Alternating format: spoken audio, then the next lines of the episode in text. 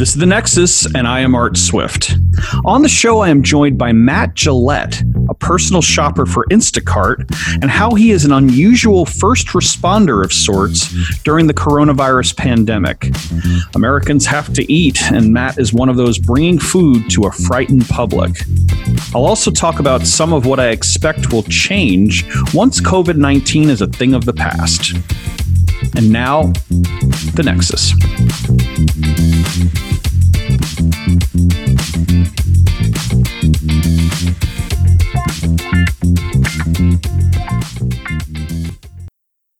On my last podcast, I talked about how my father was likely a coronavirus patient and the events that had led up to that presumption, along with his hospitalization. Since then, his pen- pending test results came back positive, and he was treated at Robert Wood Johnson University Hospital in Somerset, New Jersey. Miraculously, two follow up tests after that showed him negative, and he is being released from the hospital.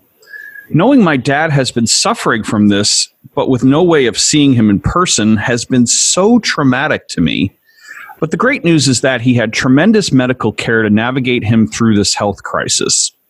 One of the unsung heroes of the COVID 19 situation is Matt Gillette, a former manager and bartender at Nellie's Sports Bar in Washington, a driver for Lyft, a driver and training director for a bus company. Matt has had a series of service jobs in the past decade. Now he is driving for Instacart in DC. I'd like to tell his unique story. Matt Gillette, welcome to the Nexus. Hello. Well, so let's let's start off with what is Instacart and what do you do for them? Instacart is a grocery delivery service uh, that is part of the gig economy. Um, you order your groceries through an app on your phone, and basically they they show up via somebody.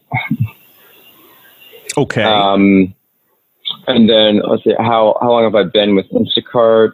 Uh, about two and a half weeks.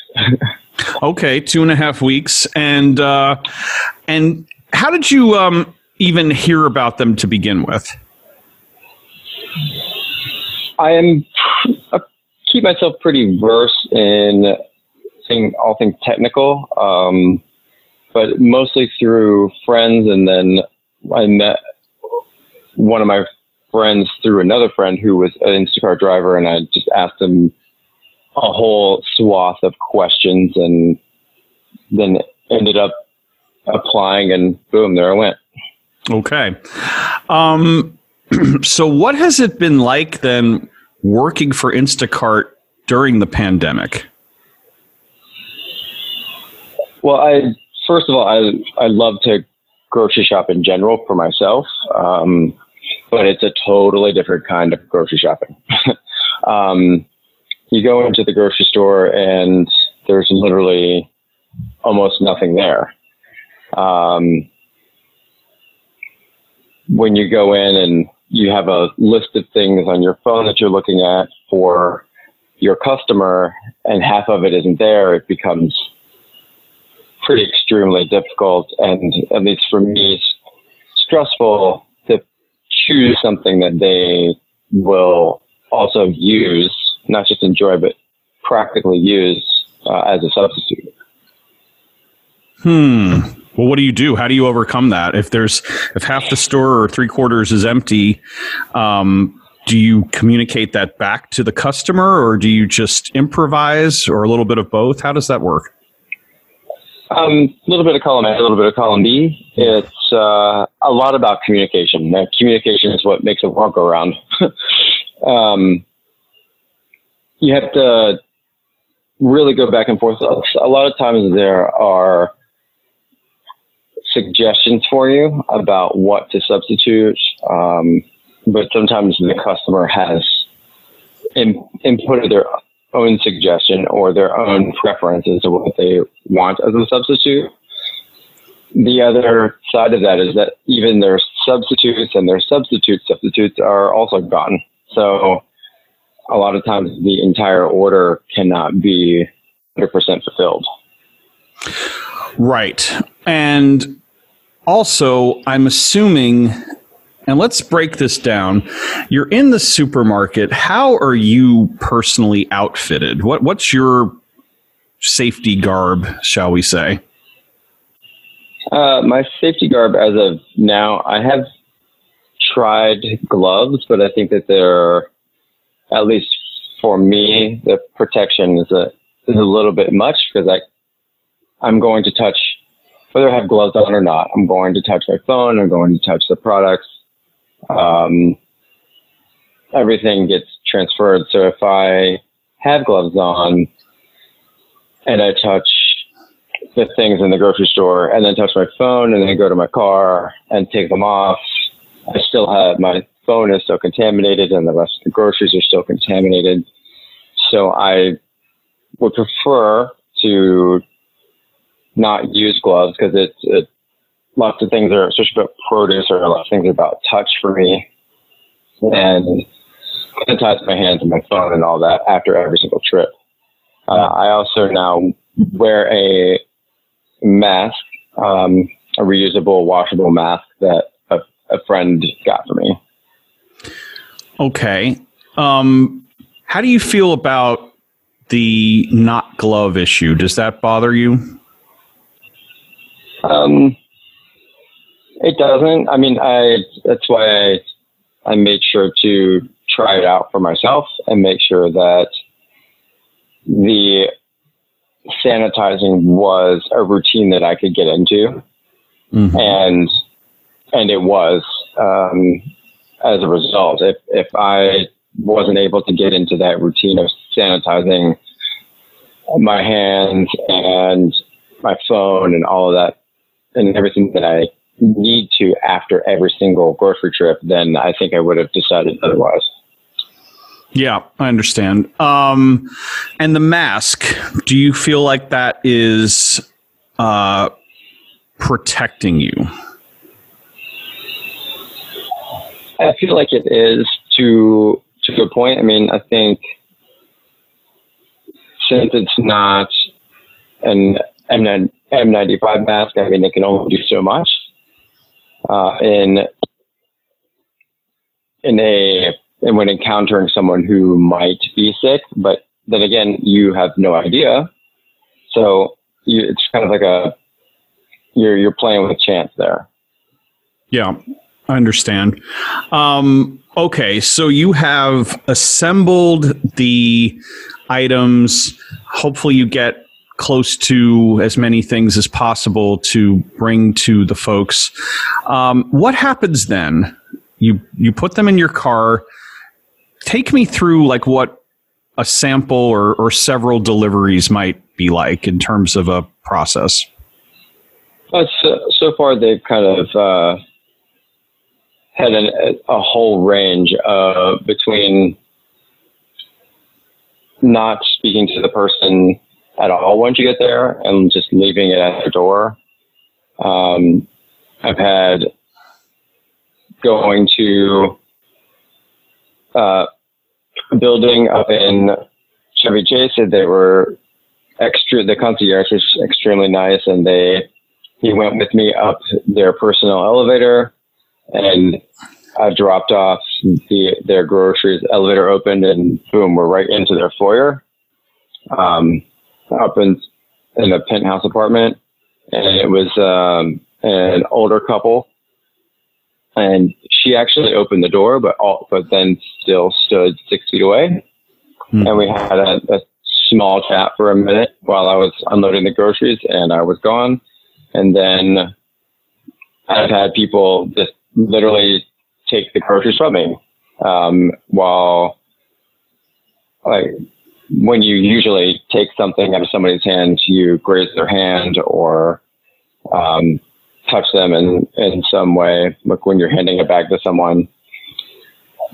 So it's it's been really the entire spectrum. And what are their reactions just in general? I mean, what what's what what have you been noticing in terms of the people you're serving? You really see people who you wouldn't normally think would be, I don't want to use the word scared, maybe the word is cautious. Um, peeking, talk, talking to me through a glass door or talking to me through a door, peeking out the window that's beside their um, beside their stairs or their stoop, and having having a conversation with someone who wants to have a conversation with you through their door is a little a little strange. Hmm. Hmm. Is there a you said maybe not scared, but cautious. Do, do you detect something in their voices ever? Is there a, you know, do, are people, certain people maybe abrupt or do they have anything in their tone that, that expresses something unusual? It definitely expresses, you can tell that people are concerned, especially, so when, when you look at the app, you can see um, how many orders they've put in through Instacart. Mm-hmm. Um, and I've had I've had a customer that has had over 100 orders, and then I've had customers who have had two or three, and it's the ones that have had two or three that are very new to the process, just like really just like I am, that are a little bit more apprehensive about the entire process. Um, you can tell that this is new for them. I mean, it's really it's new for everybody. Um, but not just the pandemic, but having to order their groceries and having to go through a service or somebody else to get the essential things that they need is very foreign to them. Um, I actually had a friend who was in the grocery store when the photographer was following me that I ran into, and I was in a real big hurry. And I talked to him yesterday, and he said, "I think now I'm going to be because of that experience, I'm going to be using a service like Instacart because I just can't handle that. Can't handle what exactly? Really, the craziness of the grocery store and ah. not being able to find things and and things being out and not day by day. Like it really changes a lot day by day in the grocery store. Yeah, I mean, this is something I want to get into a little bit. Has Instacart in general given you you you haven't been there long obviously. Has instacart in general given you any specific or your you and your fellow employees any specific training about the pandemic? Or is this like business as usual if you had started four or six months ago? It's really business as usual from what i can tell. Um, it's something that I would actually love to write Instacart or somebody at Instacart about and ask them what they're doing really for our metrics uh, on the app as to it's based on speed. They actually give you a seconds per item at the end of your order and all of that is averaged out. And that's how you um, are, how the batches of, of items show up on your app. Like if you have a faster speed, you'll get better batches. And can you explain that like in some like examples? Like how might that work? Um, as far as I can tell, uh, being new onto the app, your batches run at the from the time you scan your first item into the app until the time that you are done with checkout. They compile, they divide up how many, how much time you've been in the store with how many items you have. Okay. And that becomes your, uh, that becomes your individual time. And they then rank you, I guess, within the other Instacart shoppers of this is how many seconds per item you have. Mm-hmm. Uh, this is how fast your time is. And that affects the types of batches that we push your way that you can choose from to shop. So there is a real emphasis on speed, but yet you are also tempering that or balancing that with being cautious. So it's almost like Instacart, and I'm not trying to knock Instacart, of course, but it's almost like they are, you know, your pay is determined by how fast you can do all of this. But yet, it is. their inclination is to go probably slower than normal because you want to make sure you're not touching anything the wrong way. Well, it's not just that. It's just, and now even uh, I think it's Montgomery County, Montgomery County, and now the FDA has come out with these specific rules for grocery stores that they have to adhere by um, in terms of what their social social distancing requirements are, and um, I haven't read that that full list quite yet, um, but I know that Safeway and Giant here in the DMV have come out with directional signage. You can only walk one way in in, in aisles.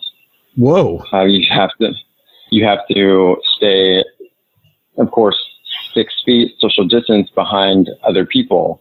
Hmm. Um, so, and in a lot of a lot of the stores, the aisles aren't even six feet wide. Uh, so it's hard. It's hard to walk past people and still have that social distance.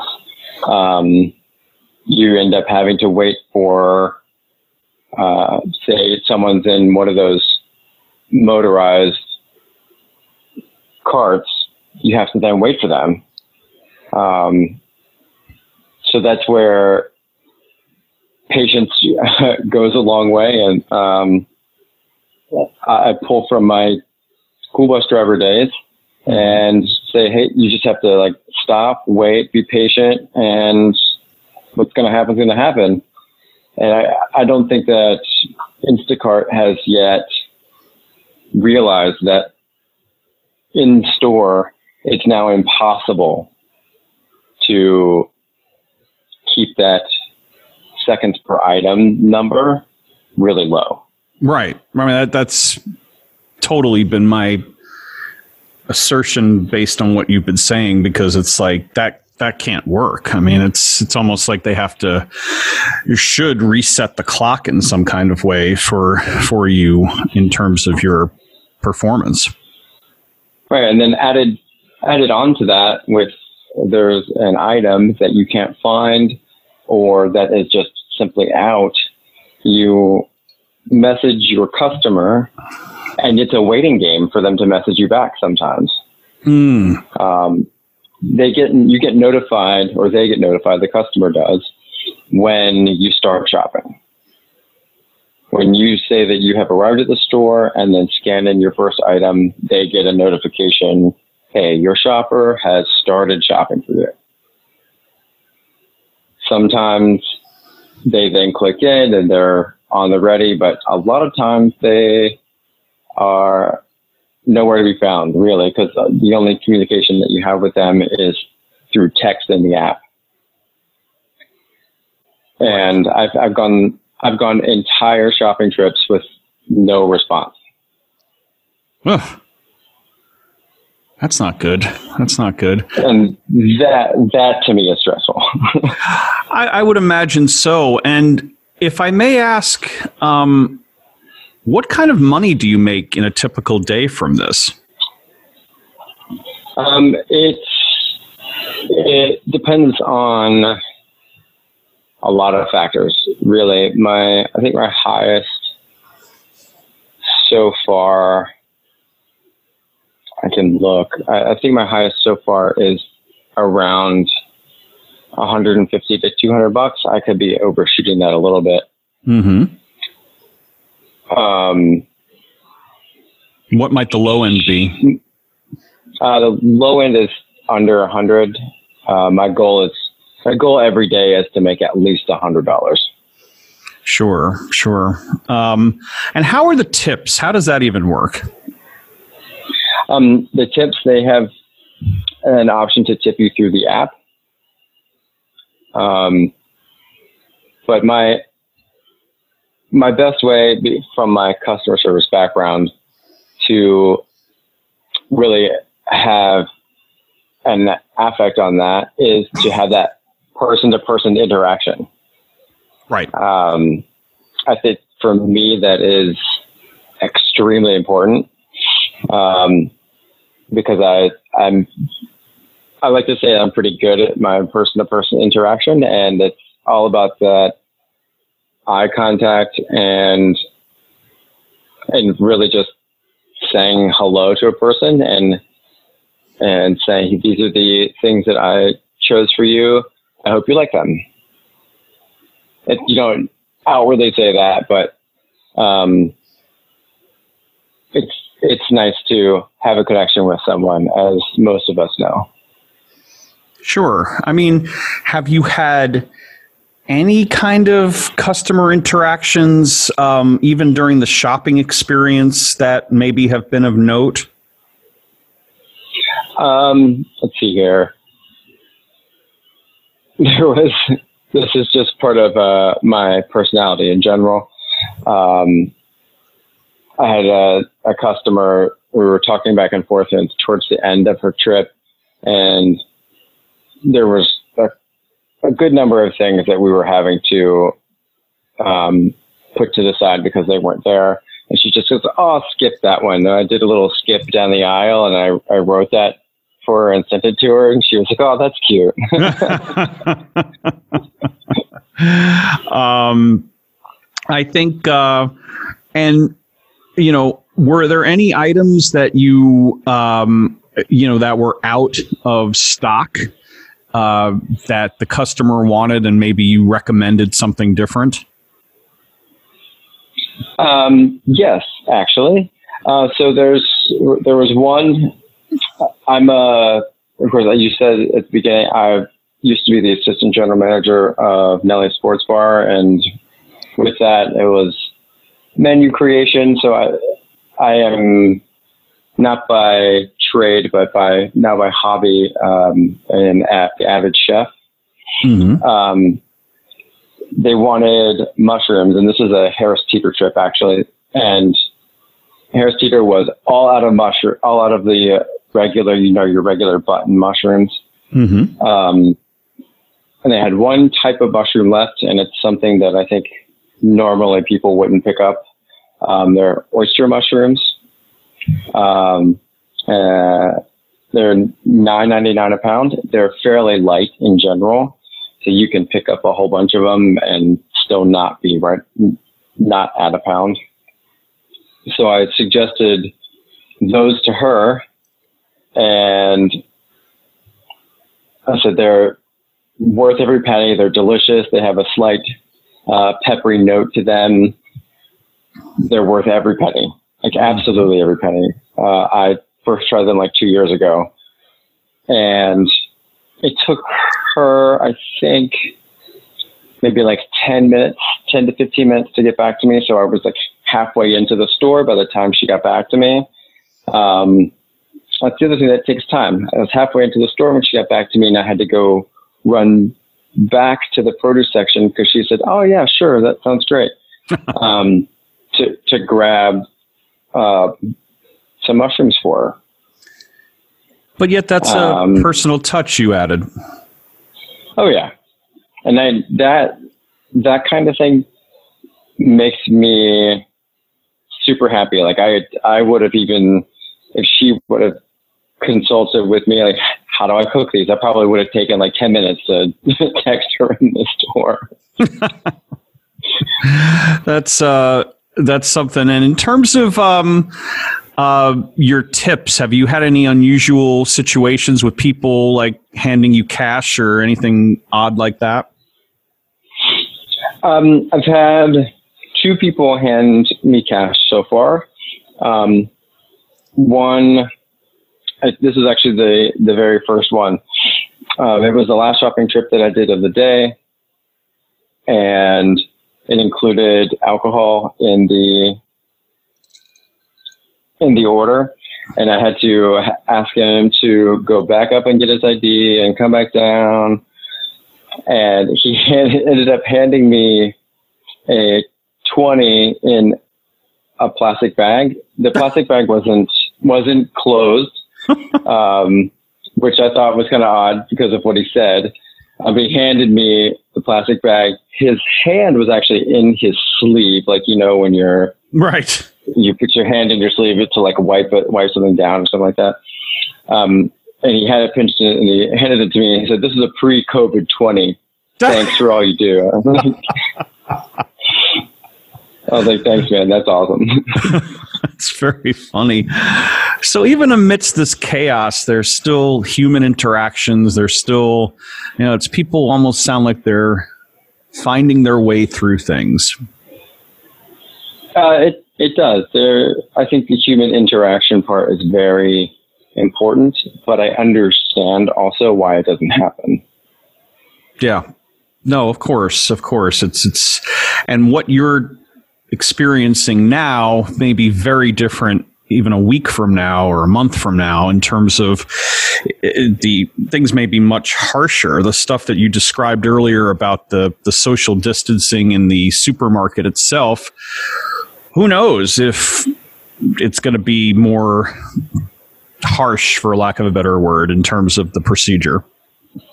Right like we uh, i follow I'm, I'm an avid grocery store visitor. I was I was before all this. Um, I consider myself a quote unquote coupon queen. so I I subscribe to all of the grocery stores. I get all of their emails uh, all the time, and, and especially now I'm I've been looking for their emails to stay up to date on all of their policies.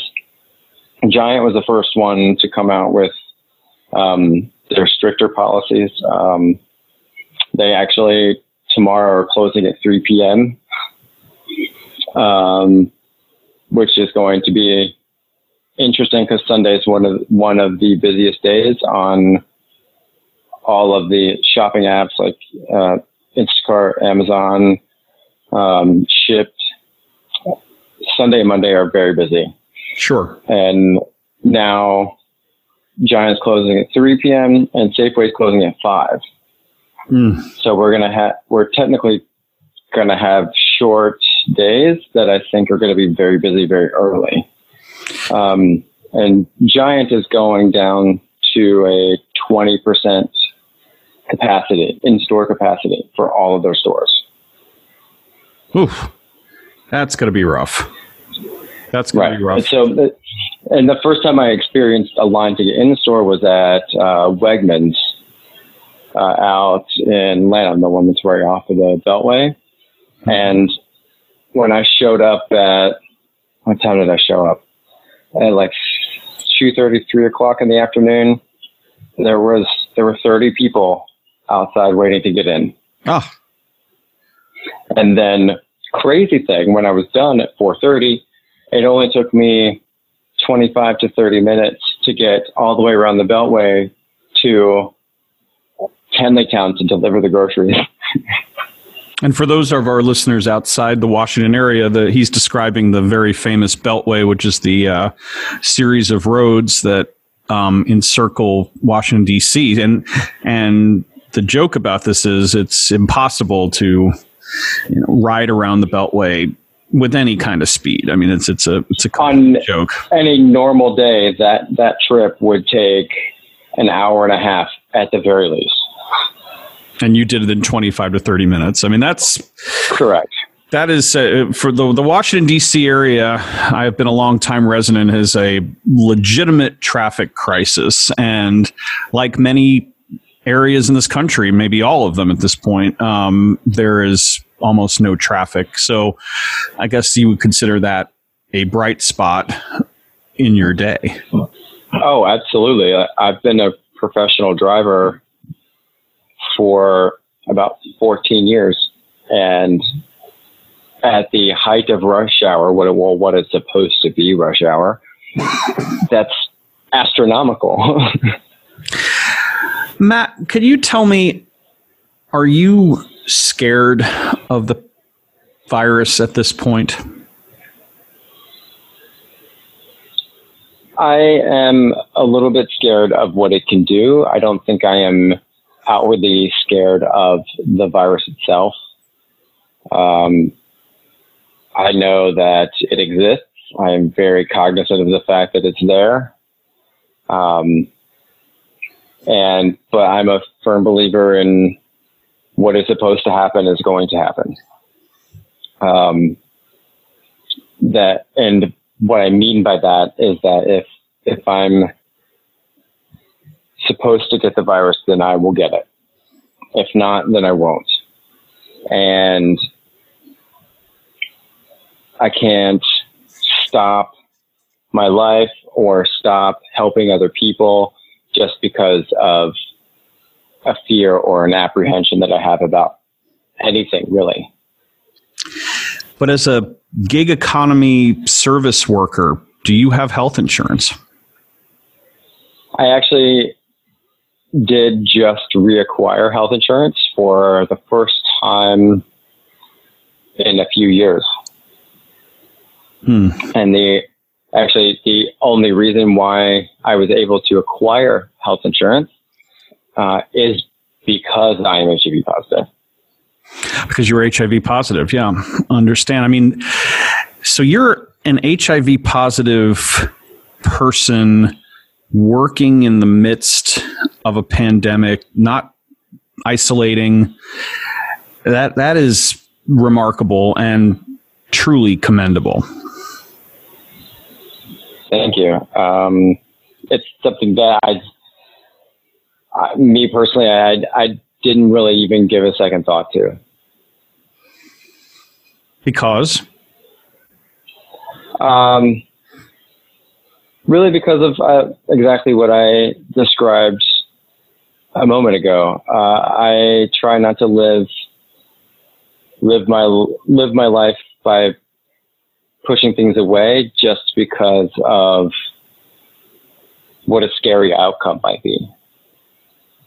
Now that it may seem weird to, to some people, but um, I very much thrive and become happy on making others happy and taking care of other people. I actually, that's part of the detriment of uh, my life and my my being as I take care of others first before I take care of myself.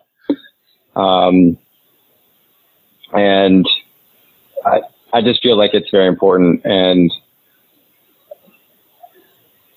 I love humanity, and I will always take care of it.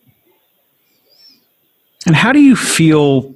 How do you think this job fits into your life's journey?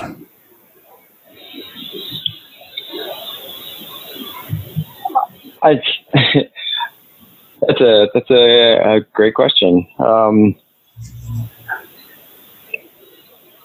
our our journeys in life in general are they are self made, but in retrospect, they are chosen for us. Our, our our fate is chosen in the stars. I believe it's written somewhere, but we don't know that. We have to choose. We have to choose that path for ourselves, knowing that someone else has already chosen the, chosen the path for us. Um, I believe that every single interaction that every human has is on purpose. And without this job, I I won't meet a lot of the people that I'm supposed to meet. I won't interact with people that I'm supposed to interact with. So as a result of working for Instacart, I I now know exponentially more people I can say than I would have before, and so far it's been pretty good. Yeah, I would say that you are on the front lines of this COVID 19 crisis, and in your own way, you are a first responder as well. You are protecting people in the sense of people need to eat. It's such a cliche, but people need food and essential supplies, and the only way they're going to get it is through the supermarket in the way American society is designed. Absolutely. Um, I have I have friends even before this that that refuse to go to the supermarket uh, just because they loathe and disparage it. So they've been using apps like Instacart since before this, but then there there are people who usually go to the grocery store who literally either feel like they shouldn't or simply cannot or really shouldn't because they are worse off uh, in terms of their health than I am. Mm-hmm. Um, and those are, those are the people who I, I serve everyone through the app, of course. Um, but it's the it's the people who really can't get there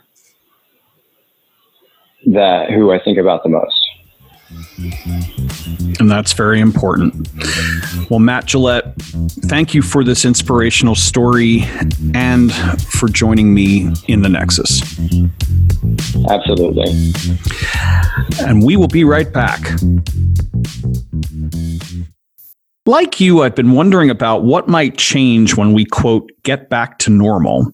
The date for getting back to normal seems to keep pushing further into the future.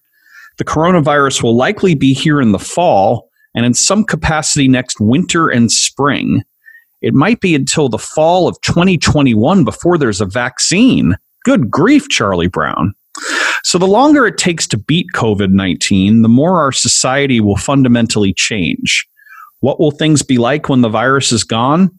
Of course, it's hard to tell that, but I have some ideas. Let's see if I'm right. I think it's obvious that public transportation is going to take a serious hit. Never that sanitary in the best of times, I used to ride the DC Metro every day to work for years, and every winter I would get sick in some capacity. I stopped riding it well before this crisis, and my exposure to germs has gone down dramatically, and no more winter colds. Now, with the threat of pandemic viruses lurking in these hyper enclosed steel tubes, you're going to have to pay me a lot of money to ride them again. Yes, I realize trains and buses are the only way for millions of Americans to travel, and it is elitist of me to be able to rely on my car or my motorcycle, but I am sure I'm not alone in this sentiment, especially in the Midwest, South, and West. Conversely, car sales are probably to go, going to go through the roof. Automobiles have always been thought of as a sanctuary. You're seemingly in control of the ride, provided there's not a lot of traffic, and as long as you keep the interior clean, it's largely germ free.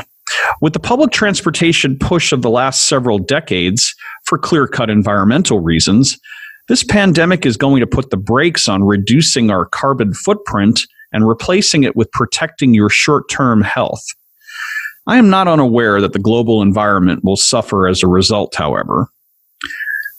I don't really enjoy working at home Thinking of sanctuaries, my home is the ultimate sanctuary. It is where I go for repose and restoration. I don't want to work here, but with COVID 19, my census employers have figured out a big way to save a whole lot of money. Will they go back to renting out massive office buildings and parks? I doubt it.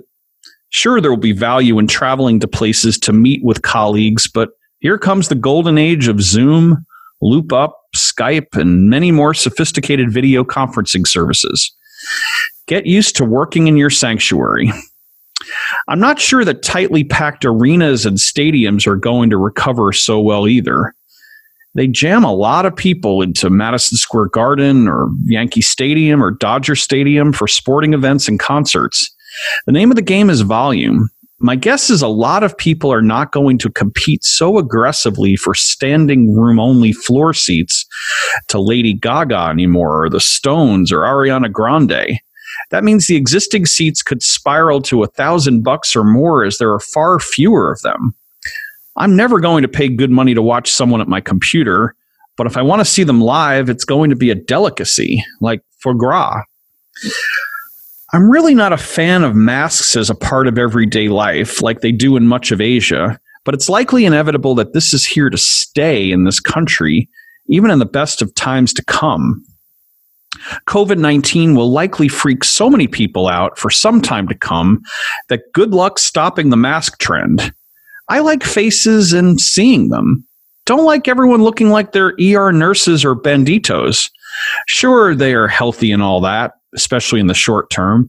But when things are better, I think masks will serve as a sad reminder of this tragedy.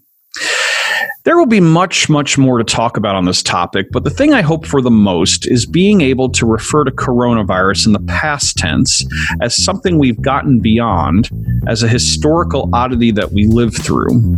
The world lived through the Spanish flu and the Black Plague, and we, without a doubt, will live through this. And that's our show. The Nexus is recorded in Washington and is produced by Colin Martin. If you like this podcast, please feel free to share it far and wide. And special thanks to Alan Thompson. Thank you for listening and be well.